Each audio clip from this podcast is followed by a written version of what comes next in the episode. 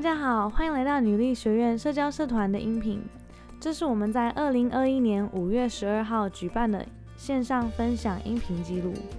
主题是找到人生最重要的五个队友。这集的主持人是我们的文案长燕君，还有很开心邀请到理财社团的 Riri 一起聊聊这个主题。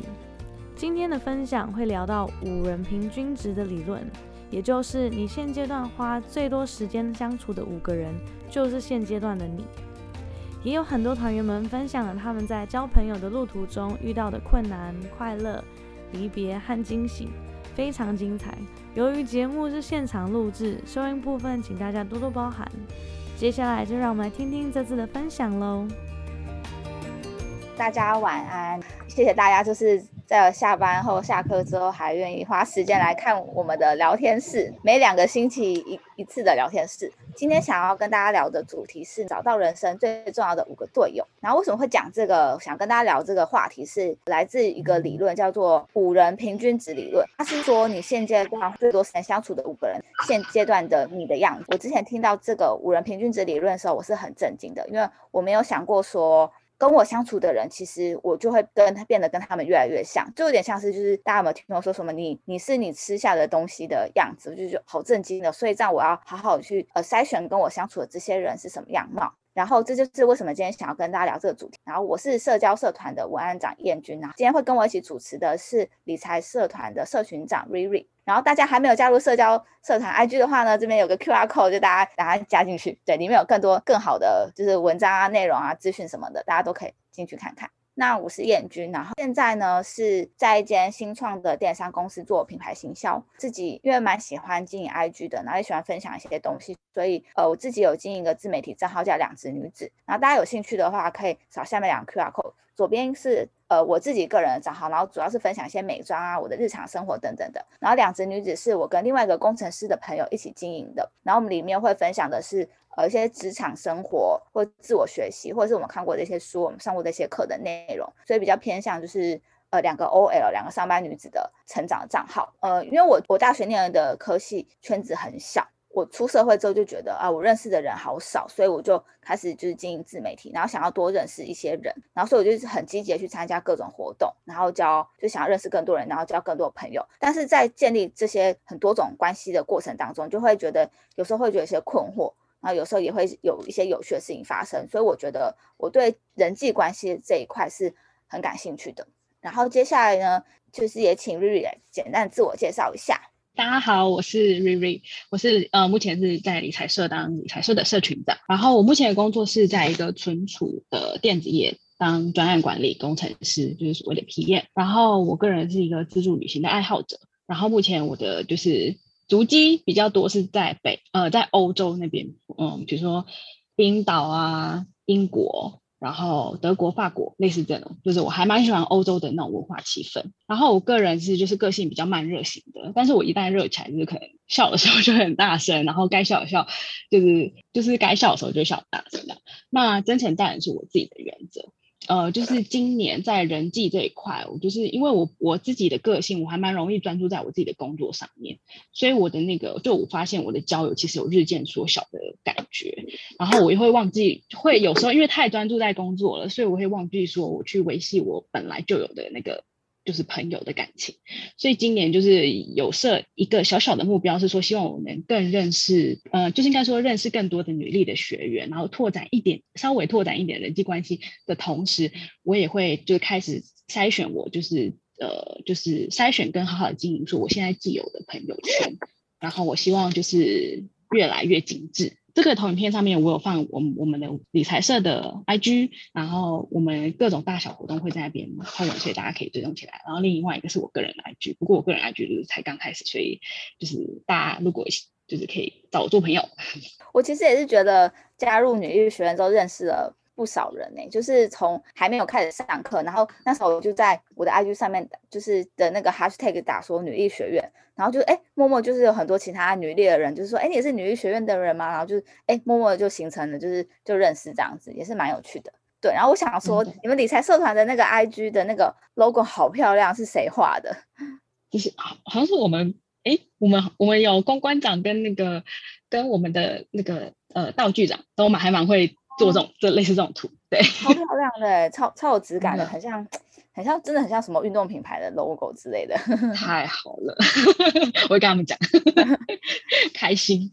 然后接下来就是继续下一页，这边我就想到说，以前以前我都会觉得说，哦，朋友就越越多越好，就要交很多很多朋友，然后恨不得就是自己可能就是，尤其是国中就觉得，哦，希望自己是那种是风云人物，全校最好都认识我那种。但是我后来后来慢慢的就是长大之后，然后就发现说，其实朋友并不是交越多越好。那其实因为我也工发现工作之后，其实你日常会相处的人其实也没有那么多。可能现阶段花最多时间相处的五个人，就是现阶段你的样子。然后我就盘，我就想了一下，哦，这五个人可能会是谁呢？然后目前以我现在状况，可能会是一些我的朋友，比较比较亲近的朋友，然后同事，然后伴侣，然后家人等等的。然后这些在呃日常跟这些相人相处的过程中，可能都会他们多少都影响自己的人生观跟价值观。所以我觉得说，既然这是一个小交互作用的话。那就应该定期的审视自己的人际关系，然后定期的进行人际关系的断舍离是很重要的。就是说，如果你已经感受到一些有压力、不快乐的交友状况的话，那可以考虑是说，这样关系是要继续持续，还是我要用什么办法去做解决？然后呢，我今天就想要分享一个，呃，我之前发生过的小故事，就是我有一群很要好朋友，然后我们呃认识很久了，然后以前都是会一起出去玩，然后就一群人，然后有一天呢，他们就约说，哦，要去要去露营。然后那时候我听到的时候，我我本身喜欢露营这个活动的，然后之前也跟他们去露营过，但是那一次他们约的时候，那个时候的我就觉得压力好大，然后觉得很负担，然后我并不是很期待跟喜悦的，我甚至就是很想要拒绝，就是说我不想要参加这个露营。我那时候的心里的就觉得很奇怪，因为以前他们说要去哪里玩，要做什么事情，我都非常的 happy，就马上二话不说，总冲第一个就去。然后我就开始想了一下，哎，为什么我会有这样的状态？为什么面对朋友的邀约，我是觉得负担，然后并不是觉得期待很跟很喜悦。好，我就回想一下那段时间，我们我们相处过程中有什么问题，然后就回想一些，哎，好像真的就是有一些我会感到一些负面的情绪，就是先观察你自己的状态，然后观察，呃，去回想说你们相处过程中是不是有遇到什么问题，然后接下来是意识一下，就你要意识到说，呃，这样的问题是来自于什么，然后我就去想，发现是因为彼此的变化，因为我们工作的形态不同。然后导致我们的可能一些价值观产生了变化，价值观有变化，那在对谈相处的过程中，我就觉得有点压力，然后就有点不开心。然后后来心态，我自己做的心态调整就是说，并不是说哦，发现我跟他有些想法不同，然后我就跟他绝交，再不往来。但是我可能会先减少相处的时间，因为如果他的这些负面的情绪，然后都放在我身上的话，我也会受到影响。那我不希望自己成为一个充满负面情绪的人嘛，所以我可能就先减少。相处的时间，然后再去跟他做沟通。那这边也想要，就是这边有在我们的社交团的 IG 有做一个问线动问答，不知道大家有没有呃看到这个线动，或者你有没有来做回答？就是我问说呢，在各种与人相处的过程中呢，有没有感到负担跟压力，然后很不愉快的时候，那是什么时候？那我自己举例的话，就是我自己不太喜欢的人际关系的状态，就是可能朋友跟我抱怨，呃，不是说他跟我抱怨我就很排斥，是不停的抱怨，然后你给他一些意见之后，他可能还是持续抱怨，但问题没有解决。那他每次跟你的对话都是抱怨，都是负面情绪的时候，我们其实我自己是觉得有点负担不过来的。那这边想问看 Riri，你在相处的人际关系相处过程当中，哪些事情会可能会让你觉得负担，或者你觉得这样子的关系是你觉得你不开心、你不喜欢的？啊，我想到一个例子是之前可能跟我朋友出去吃饭，然后因为就是像刚刚燕君讲的，就是大家的那个生活其实不一样，或者是呃你的职业有点不一样，所以碰到的工作情况或者是你面临的就是怎么讲，平常的生活会有点相异，然后所以导致想法会不太一样。然后可能我觉得我不太不太喜欢的氛围是因为比如说某朋友 A，然后他他太 focus 在他工呃应该说他的。生活状态是某个样子，他就认为那个样子就会是完全正确的。然后他在跟你聊天的过程当中呢，他就一直想要灌输你那个他的那个他觉得他正确的观念。可是比如说我跟另外一个朋友 C 听起来都觉得好像有一点点要哪里要做一点修正，跟他提出建议的时候，他却觉得说他会一直有点像反驳你，然后一直想要跟。一直灌输他的意见，然后那一场饭局就是吃的非常不开心，然后就是就觉得很有压力。然后我自己的经验是这样子。嗯嗯，我懂，就是当朋友他把他的价值观然后强压在可能别人身上的时候，其实多少都有点压力。然后我后来就是在募集一些问答之后，就发现，哎，大家就是可能有有说，就是我这边就是保护当事人，就是当事人名字先码掉了，然后就是可能是朋友心情低落的时候，然后呃他自己心情朋友心情低落，然后朋友过度的关心可能是这种压力，对，就是有点像是呃对方有点逼迫你说你要赶快看起来，但这种压力其实让自己感到有点负担。然后有人是说，呃有。朋友每次要生日的时候就会来要生日礼物，然后这种也这种也是有点可怕，就是很蛮负担的。最后一个就是跟瑞瑞刚刚讲的有点类似，就是要求你认同他的观点，这也都是会让人觉得就是不太舒服。所以总结就是长越长大呢，觉得交朋友这件事情就是很难很单纯。对我也这么觉得。对，我也觉得。然后呢，这边我就因为我觉得在交朋友这件跟这段过程当中，我就是也遇到一些问题，所以我还就是整理一下。怎样建立一个比较好的呃人际关系的一个五个步骤？然后第一步的话就是可能会先审视，然后第二步去盘点，然后盘点完之后就会又分成两块，就是你要觉得说这段关系你要怎么走它的下一步，可能是你要加温淘汰，或者是你觉得你还想要认识怎样的人，你就去主动出击，然后之后你要怎么去维系这样子的关系。那接下来呢，我这边就会分享我自己的经验这样子。然后第一步就是审视。那审视的话呢，我可能就会先好好静下来去想，说我喜欢跟怎样的人相处，然后不喜欢跟怎样的人相处。那我自己的话呢，我喜欢或我想要相处的人是比较积极的，然后幽默的，更有创意的。就大家可能刚刚有听到，就是我其实不是一个很喜欢呃别人一直跟我抱怨，然后不去解决问题的人。对，所以我自己如果遇到那种爱抱怨，然后或者是比较爱计较，那种会给我负面情绪的话，我我自己会觉得不太舒服。然后我就我就要先了解说我自己的性格是这样的，所以遇到这样的人，我不喜欢相处的人，我可能就是减少相处的频率跟次数。那这边可以问看瑞瑞，如果是你的话，你你自己的状态是怎样？嗯，我喜欢的跟你有几个一样，就是幽默的，我蛮喜欢很幽默的人，因为我就觉得他们好像就是怎么样都会让那个气氛很很。很好，然后积极的人我也很喜欢，然后我个人还蛮喜欢信守承诺的人，就是他说到他就要做到，他不要就是跟我讲了 A，就还就是没有做到 A 这样，然后我也很喜欢细心跟贴心的人，因为我觉得他们会做了一些事情就会让你感受到，然后我觉得这种人也蛮棒的，然后当然乐观也也是其中一个条件，然后我自己不太喜欢的人也是爱抱怨的人，重点是像燕君讲的，就是。不是不能抱怨，是你抱怨太多，然后又没有想要解决方法的时候，我就会觉得很有压力。然后我也不太喜欢就是自我为中心的人，就是他大家觉得好像他觉得好像大家都绕他转的那种很比较自私的人，我不太喜欢。对啊，这就是我大概喜欢跟不喜欢的的人。对，就是我觉得这点蛮就蛮重要，就是呃你要认清楚，就是自己可能不喜欢相处的原因是什么，然后自己喜欢相处的人是怎样，就是你先了解自己，然后才才去呃去审视跟筛选，就是你身边的人的性格。第二步的话就是盘点，然后我就会想一下，就是哦我目前相处的人有哪些，然后他们有哪些特质跟我刚刚呃喜欢的那些性格或者我不喜欢的那些形容词相呼应的，然后哪些人其实是我自己不想要继续深交的对象。那我就是好好的把它写下来，去想一想。这样上面这张图呢，是我自己目前的状态，就是我觉得我的伴侣男朋友是一个比较幽默的人，那我想跟他相处，因为我觉得他很幽默，我觉得他让我感到开心。然后我的家人是都是比较有同理心，就是他们比较了解。我的脆弱跟我弱点在哪里？那他们就是带给我同理心跟安全感。那我的，因为我的工作环境就是可能做类行销，所以就是比较多创意的人。那我会从我的同事们身上学到一些创造力的表现。我就觉得，哎，每个我身边相处的不同类型的人们，就是他们会给我很多不同的正向的关系。然后我的有段时间，就我跟一个朋友，就是我自己觉得我下意识的会有点想要躲他，他可能来呃找我。聊天，我我自己也会有点想逃避。那我后来想想，为什么？因为他那段时间给我太多负面的情绪跟负面的压力。那我跟他沟通，跟他聊天，然后他可能无形的把这压力给我之后，我自己跟他聊完天，我自己会心里会不舒服，所以我就有点那段时间就是有点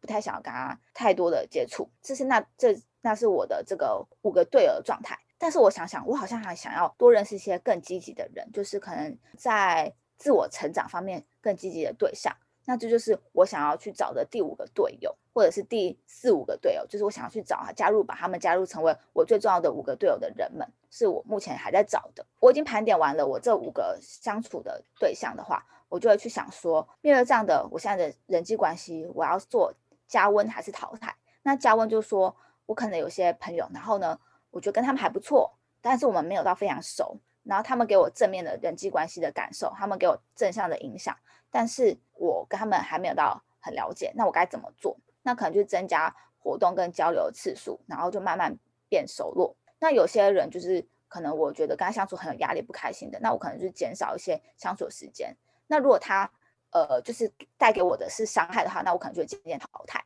那我这边就想要讲个。呃，小小分享的故事就是，我要经营我的自媒体账号的时候，那时候其实我是在 PTT 上面认识了我现在的 partner。我们两个是，我发现我们两个在聊天过程中，我们有一样的想法，可是我们两个其实不熟嘛，所以我们就跟我们就跟彼此说，那我们要不要呃增加聊天的次数？就我们要多聊聊，因为我们要一起经营这个自媒体账号，所以我们就一周会。呃，礼拜二跟礼拜四都固定的聊天，我们就增加我们参加活动或我们交流的次数，那我们慢慢就变熟，所以我们现在变成很好的朋友。所以我就觉得，在交友这一块的话，其实是你积极的去升温，真的是有可能把一个完全不认识的人变成一个很好的朋友。因为我跟我那个一起经营自媒体的那个 partner，我们是真的是网友，我们就在 PTT 上面认识，所以我们现在是完完全全不认识，只是因为我们有共同的一个想要一起经营自媒体的这个初衷。所以我们就努力去让彼此变得更了解，然后去磨合，然后变成朋友。那想说 r i 有没有什么类似的经验？就是有些有没有些朋友原本一开始没有很熟，但是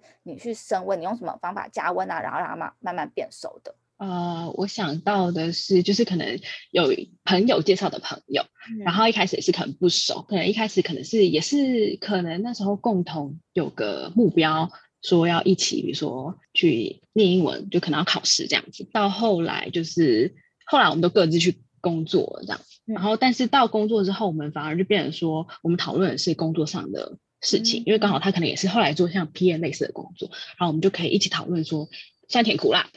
然后我们就可能就变成说，就是固定会，要么就他约我，要么我约他。哦，但我们会固定的、定期的去，可能一个月吃一次饭啊，然后就是聊一些近况。所以是。我觉得就是也是这样的经验，就是要特别去经营，然后还是有机会慢慢变熟。对对，我就觉得，如果你觉得这个人给你带来是正向的人际关系的话，我觉得主动的去交流，主动去经营，是让他变成很好朋友，是一个很好的方法。对，嗯，好。然后接下来就是主动出击这一块。那有时候就是这块，我想要讲的是说，可能你想要认识这样的人，然后你你遇到了。那你可以用主动、真诚、有礼貌去跟他交流。通常，呃，你只要是有礼貌的、真诚、诚恳的，不是特别想要从他身上什么获得什么利益的话，去跟他表达欣赏的话，其实很容易让这样的单向关系变成双向关系。那我这边也想要讲个有自己的经历，就是大家记不记得之前好像应该是一月的，今年一月初还是十二月底的时候开始流行 Clubhouse。就是一个语音聊天室，然后大家都是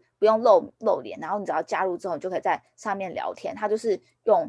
对话的形式。然后那时候我就是很好奇，然后我那天我就是打开 Clubhouse，然后看到一个有趣的呃聊天室，我就加进去。然后呢，听主持人讲讲讲，然后我就举手发言，然后就聊天之后，然后那天晚上呢，就有一个朋，一个陌生的女生就来私讯我，就说她在 Clubhouse 上听呃听到我。的分享，然后她想认识我，然后觉得哎，好奇妙，就是竟然有人透过 Clubhouse 然后认识我，然后就说想跟我聊天，然后那时候我想说好啊，那我就跟他聊天，然后我们就聊了一个多小时之后，觉得我们两个想法很接近，然后我们就约出来吃饭。他的这个行为就给了我这个想法，就是他就是做了一个主动出击的这个行为，因为他可能先听了我讲一些东西之后，他觉得我们想法类似，所以他主动出击来认识我。然后我们聊聊天之后，就觉得哦，我们可以见见面去聊，见面再来一起吃饭。然后后来我们加了 IG 嘛，所以我们就在 IG 上有时候看到彼此的现实动态，就呃互相回复一下。呃，IG 的现实动态回复其实是一个蛮好的主动出击的方法。那因为多回几次之后，你就更了解这个人的想法跟这个人的生活。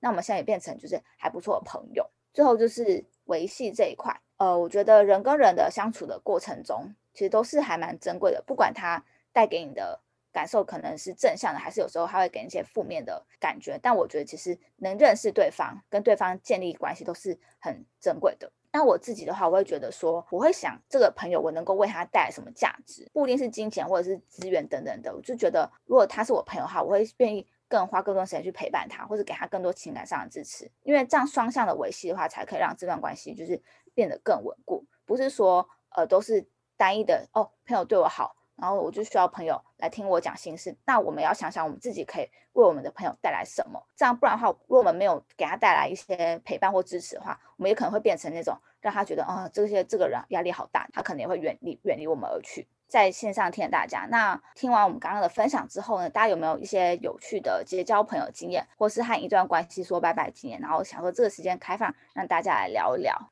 有人要有人要分享的吗？那我先分享一下。好，好，就是就是因为我之前读书的时候，可能跟一个朋友。好，但是他其实当初就是在学校的时候，也会一直用抱怨的方式，可能抱怨学校、抱怨老师、抱怨同学。当初都会觉得说，哦，好像他就是，反正他就会这样子，然后就是好像就是渐渐忍受这件事情。可是等到就是你毕业之后，就觉得其实听久了，其实真的会受到一些影响，所以就很想要就是划清界限。但我真的觉得，就是人际关系的断舍离也是蛮困难的。想要改变这段关系，因为觉得其实跟他相处，就是前面提到的是负担，就是不是期待和喜悦，所以就会希望说可以呃认识更就是频率更近的朋友，所以就是有慢慢淡掉这段关系。对对，想说跟大家分享。我觉得确实会有点困难，但我其实也不会想说，因为我的个性，我不会完完全全想要跟这朋友做绝交。可是我觉得我会想先减少跟他相处的频率。对对对，因为。我有时候也会跟他，就是我跟他说，呃，我觉得你可以不用对，呃，不用感到这么难过，呃，或因为他可能是抱怨嘛，我可能会说，你不要抱怨这么多。我觉得这样的话，其实对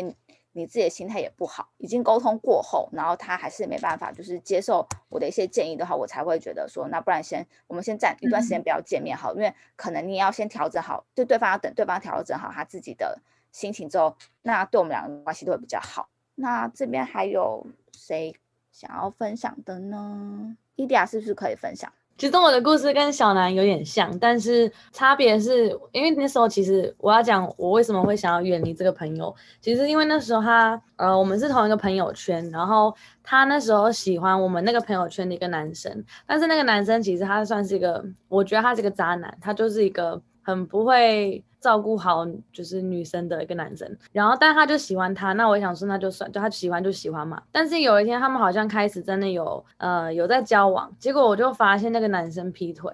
那我就因为我觉得那个女生是我的好朋友，我一定要跟他讲，我就跟那个女生讲这件事情。然后他一开始他当然就很难过，可能呃结果过的可能我早上跟他讲。然后到了晚上，他突然打电话跟我说，因为我他跟他那个男生吵架。然后我想说，为什么是因为我那个男生劈腿？你应该要生他的气吧？怎么是生我的气？从此之后，我就觉得这个女生，我觉得她的价值观跟我的不太像，而且我会觉得说，男生劈腿，我告诉你，我我会觉得我是想要帮助你，可是你却转过来说是我害了你们吵架，然后害你们有一些误会什么等等。那我后来就觉得，那这个女生。我觉得他他其实不是把我们的友情放低，他是把他跟那个男生的关系放成第一，所以我后来就觉得说好，那我也不要这么重视这个朋友，而且其实很长，他会为了那个男生就是呃取消跟我的约啊等等，所以我就觉得说他没有重视我们这个这段友情，那我也不想要这么的努力去经营这段关系，像刚刚燕君有说嘛，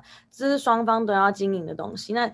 对方不想经营，那那我一直这么辛苦也没有用，所以后来我就是也是跟小南说的一样，我就是慢慢淡掉，慢慢没有联络，然后可能。他传讯息，我也就是还是会回，可是不太会讲什么。那其实过了一年，我们都没有见面。然后刚好因为毕业，然后他去工作，然后我读硕士，所以我们也不在同一个圈子里，但是也没有刻意约出来。结果过一年，他突然有一天传一段传一个很长的讯息给我，他就跟我说，这一年他发现我们的我们的友情变淡了。然后他就问我说，他就说他觉得很可惜，他很想念我。然后他想问我说，为什么会变这样？其实我那时候吓到。因为我想说，嗯，我以为你没有很重视这段就是友情，所以我还蛮惊讶，他竟然会还来主动的问我说，哎，为什么会变这样？那我想说，既然他这么诚实的来问我，那我也很诚实的告诉他原因。我可能讲我没有讲这么多例子，但我可能就是大概讲说，我觉得，呃，我那时候很努力想要经营我们这段友情，但是可能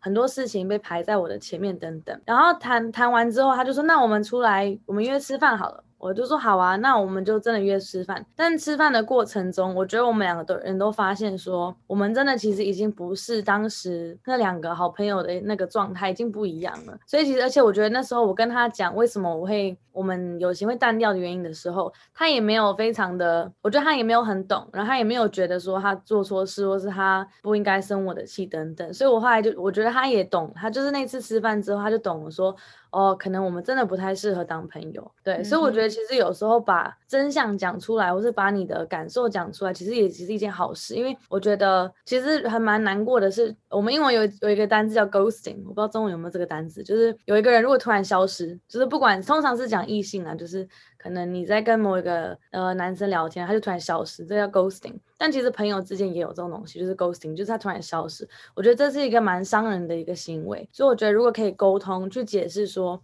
为什么你可能觉得这段关系或是你们的友情已经没那么没那么适合，也许也会帮助到他了解跟接受这件事情。对，我觉得莉莉亚讲的很好，就是我觉得你们这个这个友谊的说拜拜其实很完整诶，就是发生问题，然后发现问题。然后就去呃发现变友谊变淡，然后呢去做沟通，然后沟通之后两个人算是都和平的，就是说了，就是发现这这段友谊没办法继续持续下去这样子。嗯，对，我也觉得，像我现在看到他的，比如说呃动态，然后听到他的消息，我也不会觉得说，你知道有时候结束一段友情，你会觉得心酸什么的。我其实看到他，我也不会觉得，我就会觉得祝福他。但我们就是就像有就像交往关系一样，我们就是不适合，就就这样冷静的，嗯，我们就是不适合，不适合去当朋友了，对。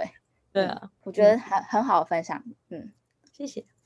好哦，还有没有瑞瑞可以分享一个特别的交友经验？好啊，我们请瑞瑞分享。好，因为大家刚才讲关系说拜拜，那我就讲一个有趣的交友经验，就是我自己觉得，嗯，应该算有趣吧。虽然这就是这个这一段就是交友可能也没有再联络，不过就是之前我可能之前去当背包客，然后我可能那时候比如说讲了大概四五年前，我到。呃，英国，然后去住了背包客栈，在那边，因为我是住那种类似那种通呃四人一房的女女人宿女生宿舍，当时就认识了一个就是在英国念书的女生，然后后来我们就只是笑着说，好啊，就是之后呃如果她来台湾，那她就来找我玩，我会带她去玩，然后她呃之后如果因为她她是什么哥斯大黎加人还是什么的，反正就是类似说。如果他在哪里，我要去，我刚好要去找他的话，也可以，就是去找他玩这样子。当时只是这样讲一讲，觉得反正就是意思意思讲一讲这样。不过后来两年后，他就到了那个巴塞隆纳工作。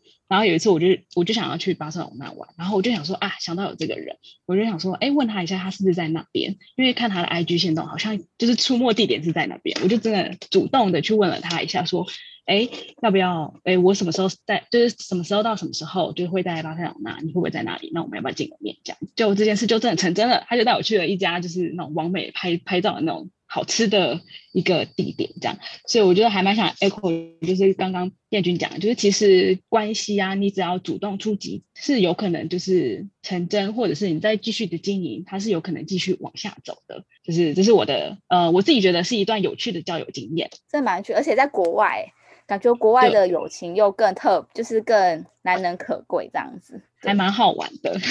好玩的。还有谁要来分享？不管是觉得有趣的，还是就是觉得说拜拜的，都可以分享。如果想要分享的人，可以在留言区呃聊天的地方说你想要分享，然后我就可以把你的静音打开这样子。喂，Hello，嗨嗨，你好，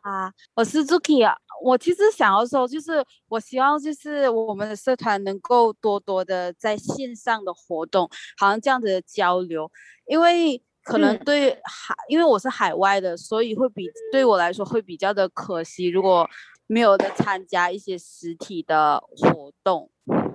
嗯嗯嗯，你是哪里人呢？马来西亚。哦，马来西亚人。你是社交社团还是理财社团的？社交。哇。因为我们社交是还有有马来西亚的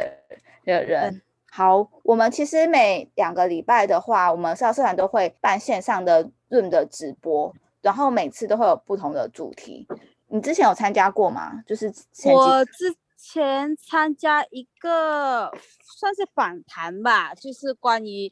工作迷茫的。哦，上一场啊，上一次的，嗯嗯嗯嗯嗯。可是之后我就一直在期待。下一个呃，就是下次的那个嗯网上课，呃，网上的那个交谈，嗯嗯，所以在等到了，嗯我们是每两个礼拜一次，所以每两个呃每每两个礼拜三，对，所以下一次的话就是下下礼拜这样子。嗯，那就好。因为其实我不太去，因为我比较的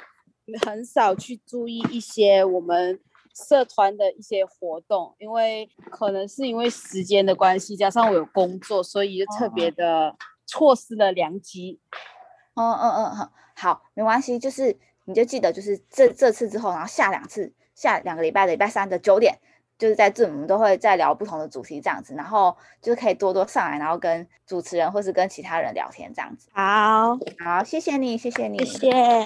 谢谢。好，Lydia 说她可以再分享一个故事。好，那那我也来分享一个呃交朋友的一个经验。其实因为大家可能我不知道大家呃理财团那个人可能不知道，但是我呃我不是在台湾长大，所以我大概四年前才来台湾。但是我在台湾有认识一些朋友，然后大家就会很意外说，嗯，你不在这边长大，你怎么会有台湾的朋友？那其实很好笑，是因为我呃高中毕业的时候，二零一一年。啊，这样透露透露。我 二零一一年毕业的时候，我就来台湾，暑假来台湾玩，然后我阿姨就帮我报名那个那个叫什么中横践行，就是要走中横。然后那时候他就帮我报名，他就说啊，你都来台湾了，你应该要出去玩，不要每天待，就是不要每天都只顾着逛街，或者你知道，就是还是要做一些比较特别的事情。可是我是一个人报名，那那时候其实当然还是会很紧张，而且很害羞，会觉得说，嗯，我谁都不认识，然后去参加这个这个这个这个团体活动。然后到那边的时候，我们是我还记得我们是在那个宜兰火车站集合，参加这种活动，通常大家会一起参加吧，就是朋友两个人啊，四个人一起参加。然后我就是一个人，然后我就觉得说，嗯。怎么办？那大家都已经有朋友，那我我谁都不认识。然后因为我又外国脸，所以很多人不敢跟我讲话，因为他们都会觉得说，他会不会要讲英文？所以我想说，不行，我这样我这样四天我怎么办？我都没有交到朋友。所以我那时候就看到有个女生，她也是一个人，然后她就在那边，然后她在吃饭团，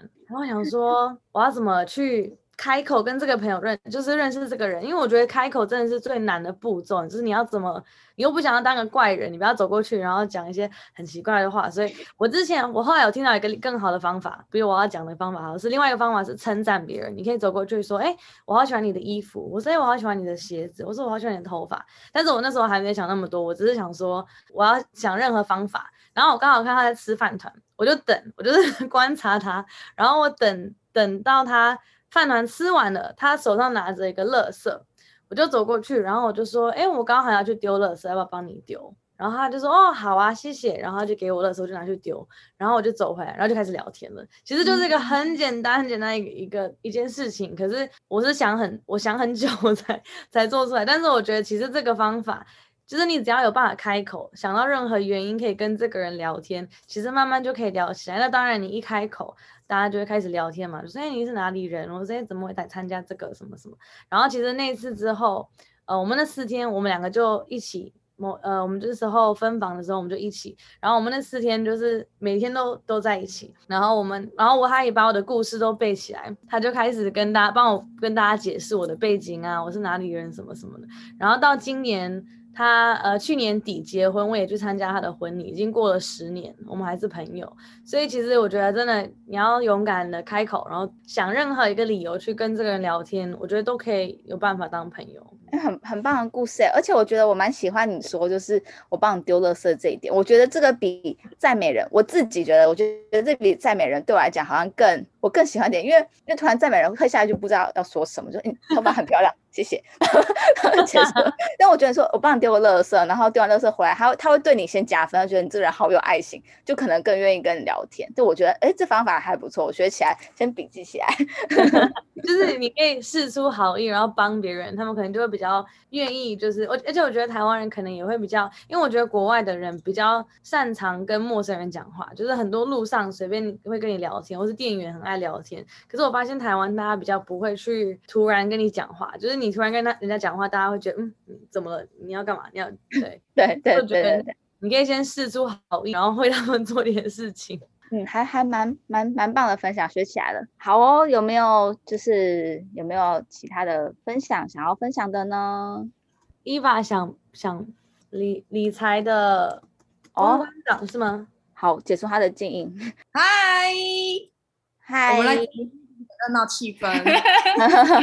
很需要。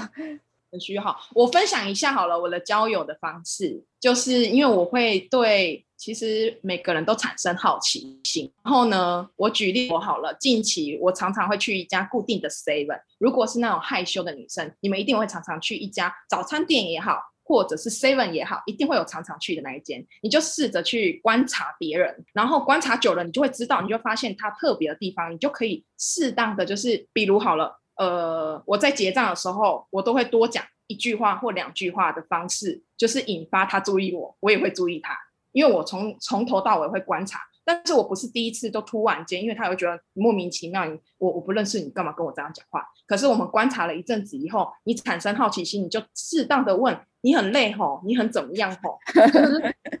就想办法让大家有一点点互动感，类似像这样，我觉得这是方法很好。然后有一次就是这样子去跟一个那个呃 Seven 的店员聊天，然后我就观察他的工作的就是一些。事情，然后就适当跟他聊天，然后结果第二次我又再去的时候，他就送了我星巴克的什么什么那个夹夹链袋还是什么东西。我说哇，你快好了吧？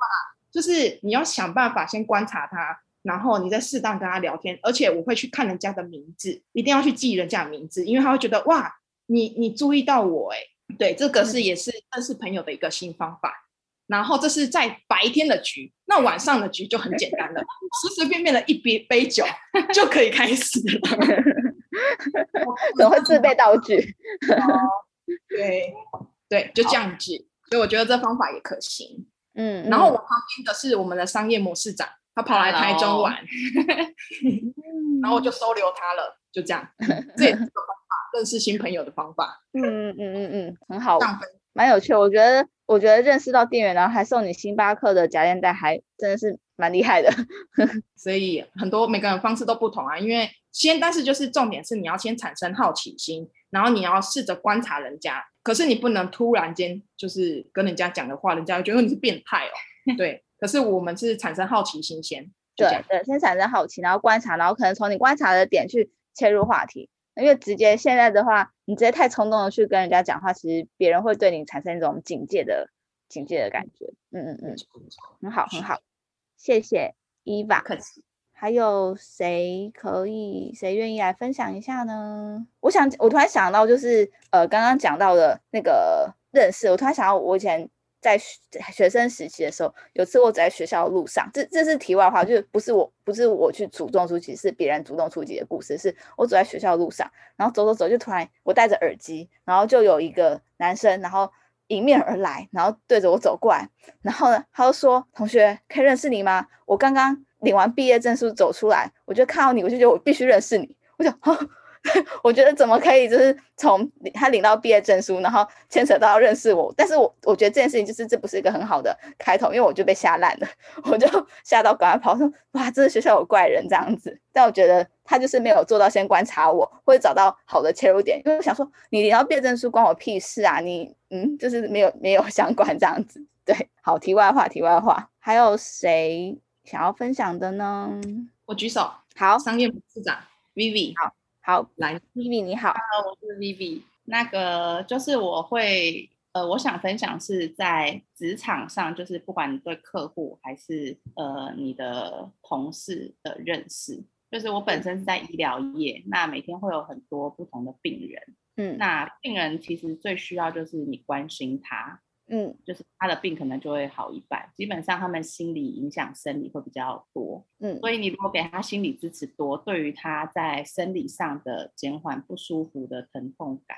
都蛮有帮助的。那但是病人的戒心就跟一般人对你不熟悉一样，其实也会蛮蛮有距离的。那你常常就像刚刚伊娃说，记住一个人的名字其实蛮重要的，因为他每天来他就会给你生给你健保卡，你就会知道说哦这个。人是谁？那你如果某一天他来的时候还没给你健保卡之前，你先跟他打招呼，他就会觉得哇，这么多的每天有这么好几百个病人来，你都可以叫得出我的名字，那对他来说就是你的对他的关注，他就会觉得哇，在这么多人你还可以记得我的名字，那他就会特别跟你多点连接。下次你在问候他的时候，他的反应就有可能一开始只是微笑，那久了他就会跟你问好。就是你可以慢慢破冰的方式，可以先从记住他的名字开始，那进而你们就会可以聊天，那最后有可能就会可能变成朋友，就是可能他会来天气冷，他也会主动问你一下，因为对于他们来说，有可能你的年纪比较小，或者说你的年纪比较大，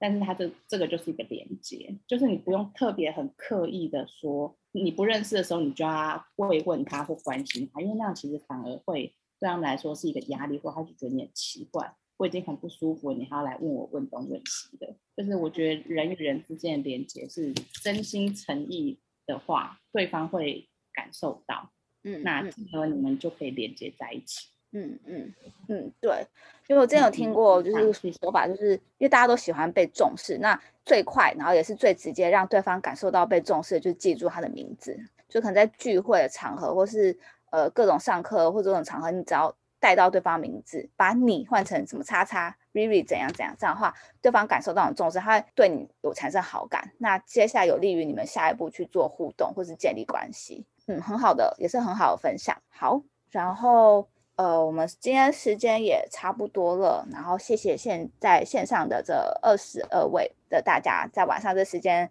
来听我们的分享的聊天。好，谢谢大家。对，谢谢，谢谢。然后最后就是我们呃社交社团的话是每两个礼拜的三日晚上九点到十点，那我们都会有不同主题的聊天活动。那大家就是可以积极的来跟我们聊天，没关系，反正我们都自己人，然后就是想聊什么就聊什么。对，嗯，好，那大家晚安，大家晚安，谢谢大家，拜拜，拜拜。也谢谢 r 瑞今天跟我主持，还有 Lydia 也分享了很多内容，还有在台中的两位。呃，理财社团的伊娃跟 Vivi，还有小南，谢谢大家，拜拜，拜拜，感谢你收听我们这次的分享记录。无论你是谁，来自哪里，会有什么梦想，只要你想增加自己的社交力，欢迎订阅我们的 Podcast，以及追踪我们的 Instagram Woman Power Social。听完音频，很欢迎在 IG 上分享你的心得，也可以泰国我们哦。在这里，希望每一个人都能学习如何从我到我们。